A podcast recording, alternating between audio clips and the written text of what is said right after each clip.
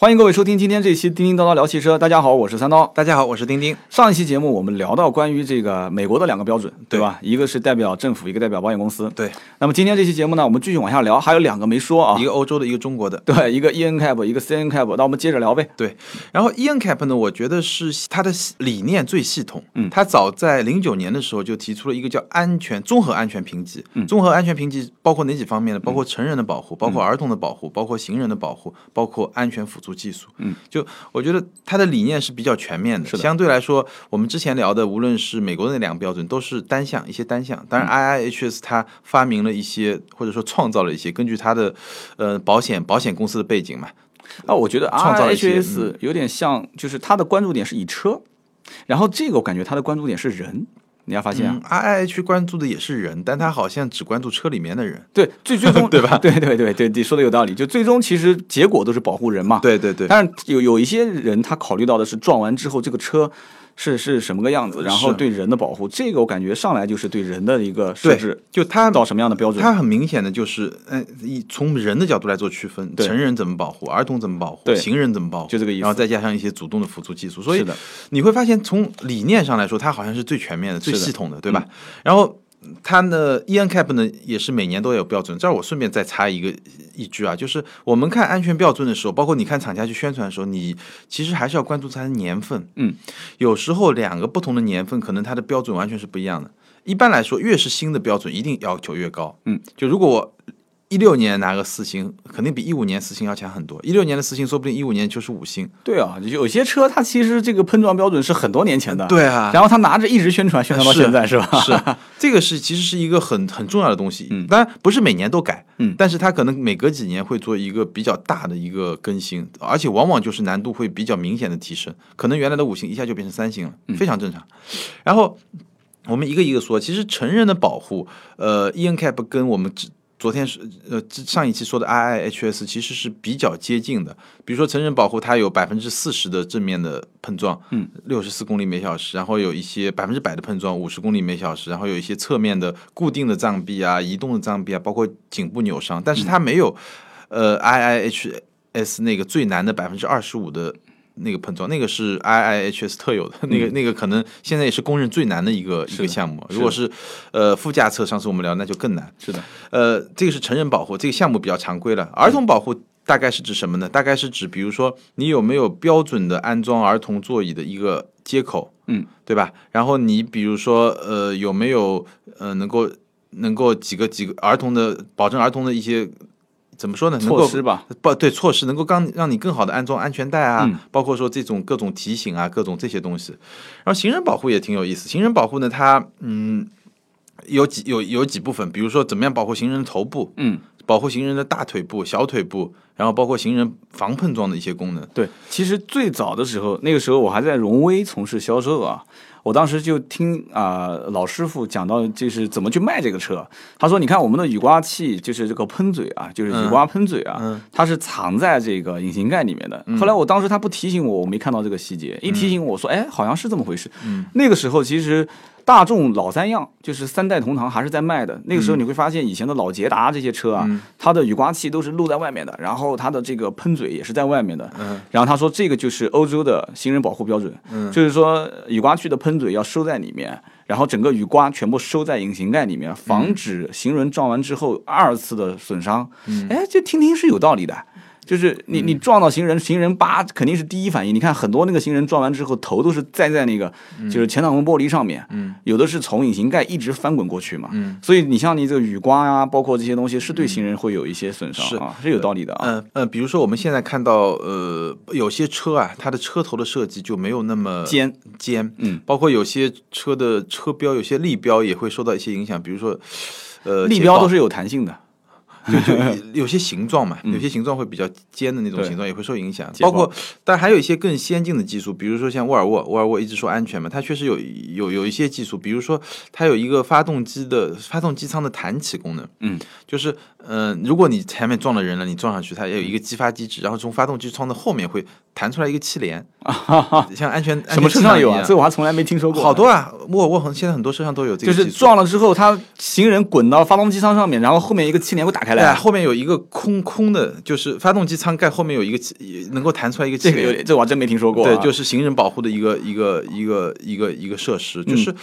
哎，这个其这一这一块其实也是嗯怎么说呢？哎，E N Cap 让大家觉得确实它会越来越的越越越丰富。最后呢，就是说中国的 C N Cap，对，那中国 C N Cap 呢，基本上百分之一百的正面碰撞，然后百分之四十的正面碰撞，侧面面的可移动物的碰撞，然后包括一些鞭打的测试，然后它有一些加加分的项目，比如说前排成员安全带的提醒装置啊，侧排安全气囊、气帘啊，包括 ESP 的这些装置啊，这这是一些加分项目。那我基本上比较下来呢，中国的标准是属于几个标准里面比较低的，就是揉搓，就是揉把揉搓所有的把所有的必比须较低的那些部分揉搓在一块儿，它对可能有些是跟欧洲一样，有些是跟美国一样，对但总的来说都跟别人比较低的一样。对，嗯就这是我的第一个观感。当然，你说以此来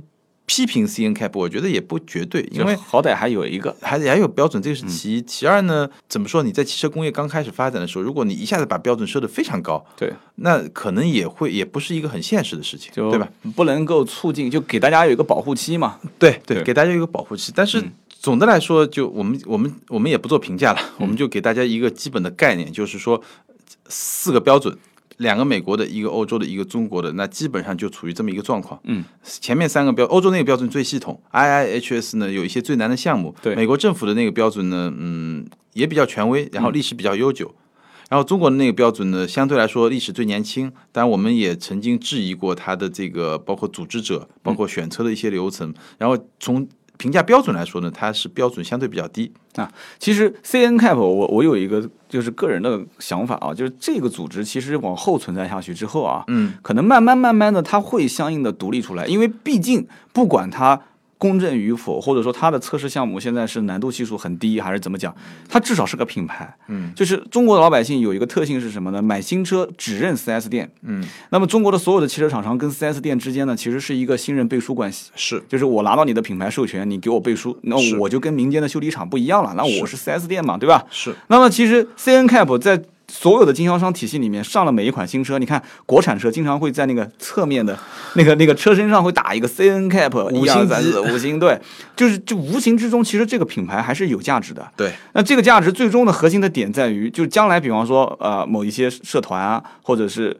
啊、这种投资机构，嗯，或者说就是，就像比方说，我以前我喜欢设想啊，乱想，就比方说我们自媒体，嗯，自媒体开始有一些啊、已经是风生水起了，一线的这些大明星，然后也拿了风投了，有自己团队了，就很有可能就是在这个组织当中，就把 CNCAP 最终。从一开始的，现在我们在也没说它不好嘛，嗯，就是标准比较低，嗯，将来很有可能就把它洗白了，没错我也非常成为对我非常同意你这个观点，就是说，呃，因为我们有国情嘛，就对可能很多东很多事情刚开始的时候，它都是一个或者是灰色地带，或对对者对是一个不太正常的状态。是的但我们也希望就是说，通过大家的努力，最终它变成一个。可公可大家可信任的，因为你说这个，我们刚才也说过，就欧洲的标准、美国的标准，他们那些成绩你只能做参考，因为对他们车跟我们车毕竟不太一样。是的，对吧？我们还是需要有一个我们第一大汽车市场，我们需要有这么一个组织能够代表我们自己的一个标准，而代表我们自己且的成绩早在五年前，其实也不要太遥远啊。早在五年前，其实二零一零一一年的时候，中国汽车市场很火，那个时候是我记得当时奥迪 Q 五这种车上市都加价。嗯，你说在那个年代，你跟大家讲说这个车五星碰撞标准特别好，我估计没有人会 听的。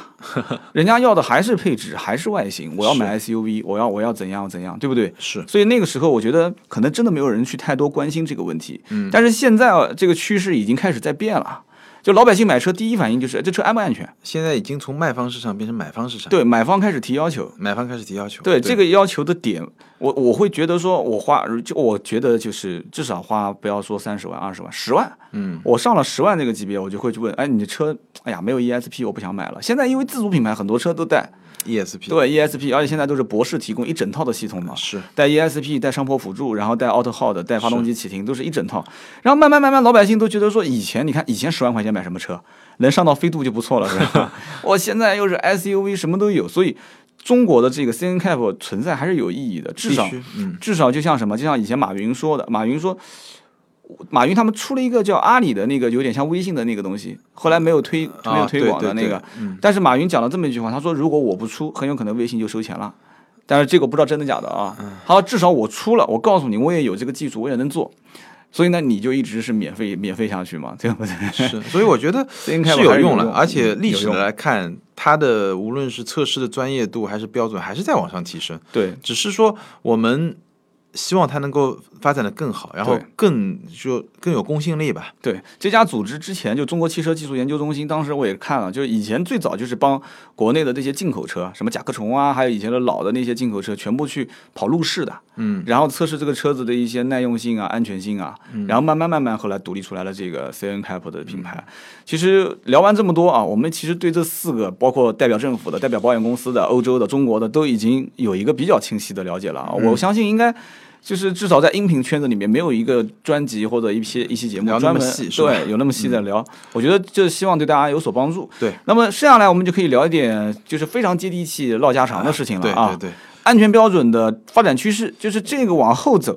我们在至少国内就是对跟我们利益息息相关的对。我能看到几点，第一点就是我们。也聊到了，就难度一定是不来不断加大，对，越来越难。的就我们看到很多项目出来，但其实我是觉得国外的那些有些标准好在，它很多项目都是从实战中出来的。是的，就是我在分析这些安全事故的时候，因为我参观过，比如说沃尔沃的这个这个中心，嗯，他我觉得很多他会把很多事故车拉到他们现场。啊，然后去分析你到底是一个什么样的情况，什么样的最后最后最后得出来一个 一个什么样的结论。对就他还是会包括这些汽车公司啊、保险协会啊，嗯他会从这个角度去分析，而且难度一定越来越高。是啊，这个是第一个趋势。第二个趋势呢，我们可以看到主动安全技术越来越被重视，是的，主动安全，越来越多的标准把主动安全就是放进去。这是好事。好事，因为你会自动刹车，你会你会做这些东西。对，自动的去侦测两边的白线，对对吧？自动的去旁边有车超车会闪灯，自动的会去城市预防对安全，包是括吧发动标机准。震动一下或者座椅震动一对下对来对提醒你啊，对吧？对对对，然后比如说儿童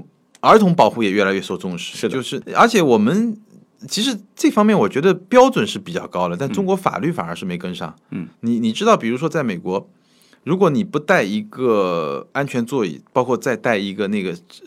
呃，装前小孩的一个提篮提篮，嗯你是不可能从产科医院出来的，他是不会让你走的。啊，就你必须是有这个东西，你才能合法的把小孩带走。对，最近还有人问我说这个提篮到底是怎么用的？我说小小婴儿刚出生的时候提呃篮，对要一个安提全篮栏，然后装到安全座椅上。对，对对，所以其实我刚刚也想一直想问一个问题，但是不知道当问不当问啊。你说国内的保险公司钱也没少赚，对吧？特别像人保、平安、太平洋，对吧？平安现在又花了那么多钱，先是糟蹋了十三个亿去做平安好车，然后啪说不要就不要了，然后结果现在又去收汽车之家。对，那为啥像平安这种公司，包括人保，啊包括太平洋，你就直接你你这么有钱，十三个亿你也能整不少车子出来撞了，对不 对？对，你们几家公司合起来一起做一个这个，对吧？就是积给祖上积德的事情，我觉得这不挺好的嘛？ 是啊，我也希望。但是就是对，这事儿咱说了不算。对，咱们说了不算，继续往下聊。对，啊，然后最后一个呢，我看到是行人保护越来越受重视，就现在保护确实还是挺立体的，就是你各种各样的一些技术啊，包括呃，现在讲不仅仅说我车里面的人会会会要安全，但行人也要安全，包括我们说呃车前面的一些结构，就我之前说过，就我们怎么看碰撞的结果，驾驶舱是不是完整？嗯是那除了驾驶舱之外，它为什么需要设计的比较软呢？嗯，除了要有溃缩保护车以外，其实对行人保护也是一个考虑。对因为我如果比较软，我撞人可能就没那么伤。对，所以这个东西就是牵扯到我们之前说钢板要厚还是要薄。对，其实这个东西真的不好说，钢板越厚越好，对吧？覆盖就件嘛。对对对，其实行人保护，我我我在想几个问题啊。现在有一些车厂啊，它是把车子的噪音越降越低，嗯，低到最后就开到你面前，你都不看知道。啊听不见是吧？现在电动车已经是这样了， 是吧？对，电动车其实是，嗯现在也有一些厂家在把模拟电动噪车音做一些模拟的声音出来。对对所以就就是以后会很奇怪，你可能在路上走，有个车已经靠近你了， 你都不知道是怎么回事啊。是，所以这个时候更需要那些主动安全的技术。对，行人保护是比较比较重要的。那么我们再聊几个常见的话题吧，嗯对就比方说，是不是钢板越厚它就越安全呢？呃，我觉得几个观点，第一个从刚刚延伸出来，从行人角度来说可能就不一定吧，但这个不好说。嗯然后从结构来说，我觉得速度慢的时候，钢板钢板厚其实是能够保护你的车，对，就让你的车受损害更小一点，是的，对吧？嗯。但是当速度到一定层级，比如说像测试的这种速度，五六十公里，嗯甚至更高，其实我觉得钢板没什么太大的用处。对，主要像还是靠结构，以前的这个，我记得老别克的车，很厚，我的天啊，这啊简直真厚就像坦克一样的。所以油耗就很高。是油耗也高，然后开起来呢，但是稳重感也不错。嗯很它本身马力也大，对吧？对对对，然后另外一个就是溃缩，呃，对，溃缩呢是就就就我们刚才也说了，溃缩的结构呢，其实现在所有的厂家都在做，嗯，而且这个已经是成为设计的一个理念，嗯，所以溃缩的结构造成了有。几点，第一点就是我刚才说的，就是碰撞以后你怎么看驾驶舱是不是完整？驾驶舱完整就是一个好的溃缩结构。是的，第二点，呃，因为有溃缩结构，意味着什么呢？就是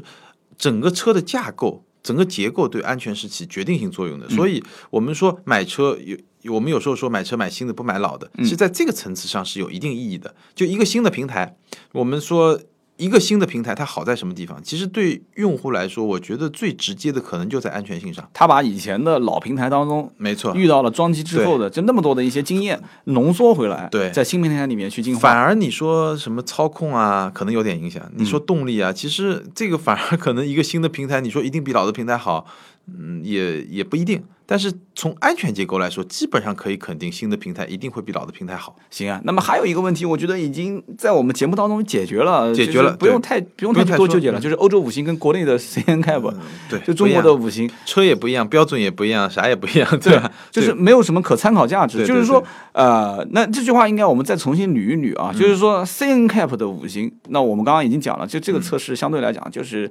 入门比较简单嗯呃，的，对，首先是标准不一样，嗯，要求不一样。是的，第二呢，选车的这种，首先车也不一样，对。车可能也是不一样，我不能说完全不一样，但就是是呃可能不一样。原装进口的，然后打着这个车标是 ENCAP 五星的，这个呃这个比较靠谱，这个基本上百分之这八个九十这个基本上不会有什么，么太大问题，对不对嗯？但是这车如果是个合资车，对，但是打的 ENCAP 五星的，这这应该，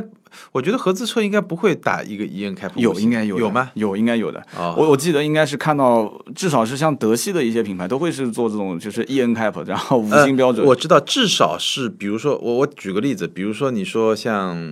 呃，不是像宝马三，嗯，对吧，你说标轴的，我觉得他说 E N cap 五星，我觉得我还能理解。如果只有中国市场有的长轴的，嗯那那那就不太可能。但他打广告肯定是一起打嘛，嗯就是对三系嘛有可，EN 能有可 cap 能有嘛可能。最后一个问题就是很简单了，选车时候其实我们是建议大家主要去先跟就是销售 sales 去聊一聊这车的安全性。当然了，对我估计很难啊，现在难很难没有人一去会跟人家，哎你这车子安全性有哪些啊？主动安全跟被动安全，但这是我从来没遇到过这种客户。是对，那我们我们怎么去聊这个话题呢？就怎么去让消费者跟销售之间去讨论这个安全我的？觉得你要去怎么关注评价？嗯关注安全，其实。我觉得中国消费者是在这方面是比较惨的，就是嗯你很难找到一个很可信的标准，嗯那你只能多看。怎么叫多看呢？比如说你这个品牌如果是一个合资品牌，嗯，那你可以，我虽然说欧美市场的嗯不具有很严重的参考价值，但是你至少参考还是可以的，还是看一看是吧？还是可以看一看，这个是第一个。嗯，那第二个呢？C N Cap 也可以看一看，嗯，对吧？你至少，嗯、你至少是个五星，至少对说苍明蝇也是肉嘛，哎，至少你也不会差到哪，就这至个少、比喻不太好啊。对这那同样是 C N Cap，那你五星肯定比四星好嘛，对对四星肯对定对比三星好嘛，对就这个还是可以比较的。那当然比较惨的呢，我是觉得可能中国消费者你现在要找到一个很靠谱的一个标准，让你来很确信的，可能比较难。那最后还有一个办法呢，就是我觉得这个就是从品牌建设的程度来说，嗯，就消费者，因为我一直不太认可一个观点，就是很多人认为中国消费者特别认品牌，嗯，那认品牌就是一个很不理性的选择。其实我我不这么认为，我嗯不至少不完全那么认为。我因为觉得汽车是一个特别复杂的产品，嗯越是复杂的产品，你有时候就只能相信品牌嘛。对对对对对，这个没办法嘛，因为你否则我不可能像一个专家一样，我把每样东西都去学一下，对然后最后来告诉我这个到底好不好。很多东西都是这样子的，很多东包西都括是这样你看我们现在在录音，这些就电子化的设备、乐是啊器啊这些东西都是一样的。所以它的趋势在于，越是简单的东西，你越是可以相信经验。对你说这个餐巾纸比那个餐巾纸好，我用一下就知道了嘛。对对越是复杂的东西，你可能有时候你还真的只能相信品牌。对，包括房子也是， 对，然后看什么开发商是吧？哎，看什么开发商，然后你相信口碑，对然后你到网上多去看一看，对就论坛上多泡一泡，然后也可以多听听我们的节目，就是时间长了多。听听我们节目很关键啊，啊。嗯对，多听听我们节目很关键，就是，哎，我们就是给你提供一些背景知识。对你说这些能够直接给你一个什么结论，可能也比较难，但是你多了解一点，总归是有好处。其实我提过一个观点是什么呢？就是说啊、车辆真正在撞完之后，它的这个安全体系到底到什么样的一个层别，可以通过你刚刚说的这个，就是品牌来看。嗯，但是我愿不愿意用人民币去投票买这个车？嗯，它能给我带来的最直观的安全的配备，我觉得就是我们前面提到的一个主动安全对，主动安全。对，一个就是什么呢？就是说气囊数的多少，其实我觉得很容易理解。嗯，当一件事情已经无法避免了。要撞了，嗯这个时候真正车上面能给你保证安全的，除了车身框架以外，就是气囊。嗯，你说是不是？除了车身框架，就是 A 柱不变形，B 柱不变形，除了这个之外，气囊的多少，嗯对吧？头有保护，然后胸前，然后侧气帘、膝盖部分，哇，一堆气囊，叭，全部打开。然后你说我这个人还能上到什么程度呢？应该也有限了吧？嗯但如果说 A 柱、B 柱都变形了，那对不起，再多气囊都没有用，是对吧？然后包括一些 ESP，对吧？我们一直说的 ESP 对其实是挺有用，尤其在一些风雨天气吧，对吧？还是挺有用的呃一些东西。包括现在有越来越多的那些，呃，前碰撞的一些警示啊，或者那些那些其实也挺有用的。其实我们也可以预估一下，其实 ESP 在很多国家都是就是标配的标配了嘛法。律规定标配对你，你预估国内现在 ESP 将来出规定标配大概要多长时间？哇，这个有点 难度了。我们就随便猜猜嘛。那打我个觉赌呗得三四年、四五年吧，你觉得三年是吧？嗯三五我年吧我觉得两年之内应该你就两年之内就会标配所有车啊啊，对，所有的车，哦，就这个那你趋比势我。乐观。嗯我我为什么会比较乐观呢？首先一点就是，你看啊，我我给你简单分析一下，就是现在轿车市场本身很难做，嗯，然后自主品牌的车，你还发现啊，自主品牌现在上市的车基本都开始配 ESP 了，对，是不是？是是而且我我感觉自主品牌基本上各个品牌厂商已经跟这些所谓的包括博士在内的这些供应商啊，嗯这关系都打通了。就以前可能他们还是在就是零部件供应方面，还是追求那种就是低质。就比较次的这种，就是怎么便宜怎么来吧。是，但是现在是不要这样子了，现在就是我要讲究品质，做品牌，怎么能去而且配置这些东西啊，是相对来说比较容易加上去的。对，而且最直观，加上和不加上加很上，直观老百姓一看就看到了你。反而说像底盘的调教，你真的要调教成一个很高的，这个是需要很多年很多年的积累和功对力的。对，包括像发动机啊这些老三样对啊对啊变速箱啊，对啊所以这些东西是最容易实现的。那么自主品牌开始已经发力在这些，就最简单就是 ESP 嘛。你看现在出来的这些车新款上市，如果新款上市一个车十来万的定价，说没 E 没有 ESP ESP，我跟你嗯讲，真的都不好意思跟人打招呼。真的自主品牌的车，那绝对是网上被骂死了这个车。慢慢慢慢之后，自主品牌开始第一批第一阵营开始全部普及掉了以后。啊，我就讲，就可能五六万的车，将来其实都配了嘛。那五六万上市的这些车也加就是了，对不对？你像最近我就不说具体什么品牌，自主品牌上了一些车，也是五万块钱左右的小型车，我看了一下也都带。但是它还算好，它就是不算特别厚道，就是它是高配带，低配不带，但是也就是两三款车，可能就一款最低配乞丐版不带。再往后，我相信很快全都带了。然后这个时候，反观以前的合资品牌，对这个时候合资品牌你你怎么玩儿？你告诉我，你合资品牌你现在定价又比自主品牌贵，品质从目测肉眼来看，品质也没有觉得差到有多少。是对，这个时候你再不去把倒逼这些是吧对倒逼嘛，然后倒逼完之后，你像国外原装进口的车，这就不用说了嘛，这一批车都是有的。是，那也就是说，就是中间断层就断在合资品牌的这一类，对，很快嘛，我觉得应该一年到两年时间，两年左右应该就很快。没事，我们就挺赌一乐顿观，饭挺吧乐观。我们对赌一顿饭啊， 没问题，没问题。我们两两年为限，还三年为限。对都可对以对，嗯两年为限呗，到二到二零，今年是一六一七一八，到一八年年底吧，嗯对吧？正好两年多一点。 行啊，那我们今天聊了这么多，其实也是接上一期的话题，就是对聊安全碰撞标准。其实我觉得这个话题还是对我是觉很实得用的。呃，我们其实聊到了很多点，嗯就是我们很多时候碰到一起事故以后，大家会，呃我我反正看到网络上有很多争议，很多争议，嗯包括有些可能也会有一些过激的言论或者怎么样。那我们希望就是说给大家介绍一下，到底是一个。这个标准是怎么出来的？是的对吧？它最后的评分是怎么出来？当然，有些我们没聊太细，是比如说它每每每每个的每一项的分数是怎么出来的，其实是有一些那些就很技术，我觉得那个东西可能跟我们普通消费者关系就不是特别大。是的，对吧？那我们基本上给大家介绍了以后，你会知道啊，我一些标准大概是哪些方面，对吧？正面的、侧面的、脖子保、颈部保护的，对吧？车顶的承压的，对吧？包括一些主动配置的，包行人的、儿童的。其实嗯对现在标准已经很丰富了。对，我觉得这个话题其实聊再多也不是不不嫌多啊。对，还有一个就是，其实如果有汽车厂商在听我们的节目啊，我们也是啊、欢迎跟我们联系。跟我们联嗯系呢，我们可以去参观参观，或者说去看一看，就是到底厂商包括这些国内的所谓的第三方是怎么去把这些安全评价标准会呃制定出来，然后宣传到消我费们者其实的这特个。我我其实是特别希手望上 C N Cap 的工作人员如果听到我们节目，可以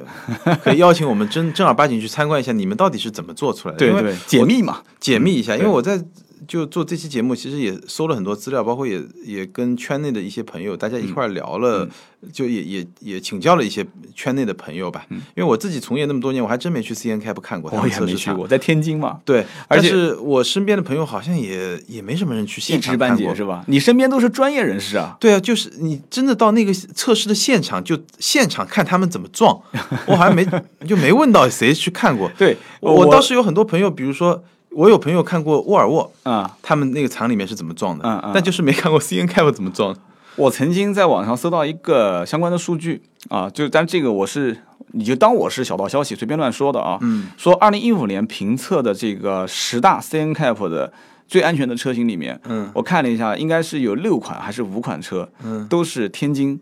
然后天津周边的北京就这一带生产的车辆，哦你懂我的意思？就是听懂了嗯再往下说嘛，就不用说太透了，大家都懂了。然后这个 CN Cap 本身就在天津，然后后来我说了这个理念之后，哇，天津那边很多的一些听友就不乐意了，说那照你这么说的话， 就是那这个东西就就没法好说了，你只是猜测。我说对啊，这也只是猜测，但是你可以看到很多的一些车型，我们但只我觉得，呃，我们我们也承认这个只是猜测，嗯可能没有太多的依据。但是我觉得你自己把自己说清楚很重要。对你可以请我们去参观呀、对对对你可以可在以去看碰撞的时候看嗯让我们看看，你可以让我们看看你是怎么选车的，对哇吧？这个你这个碰撞是怎么样的？这个现场直播一下，人气肯定旺。对啊，我觉得就是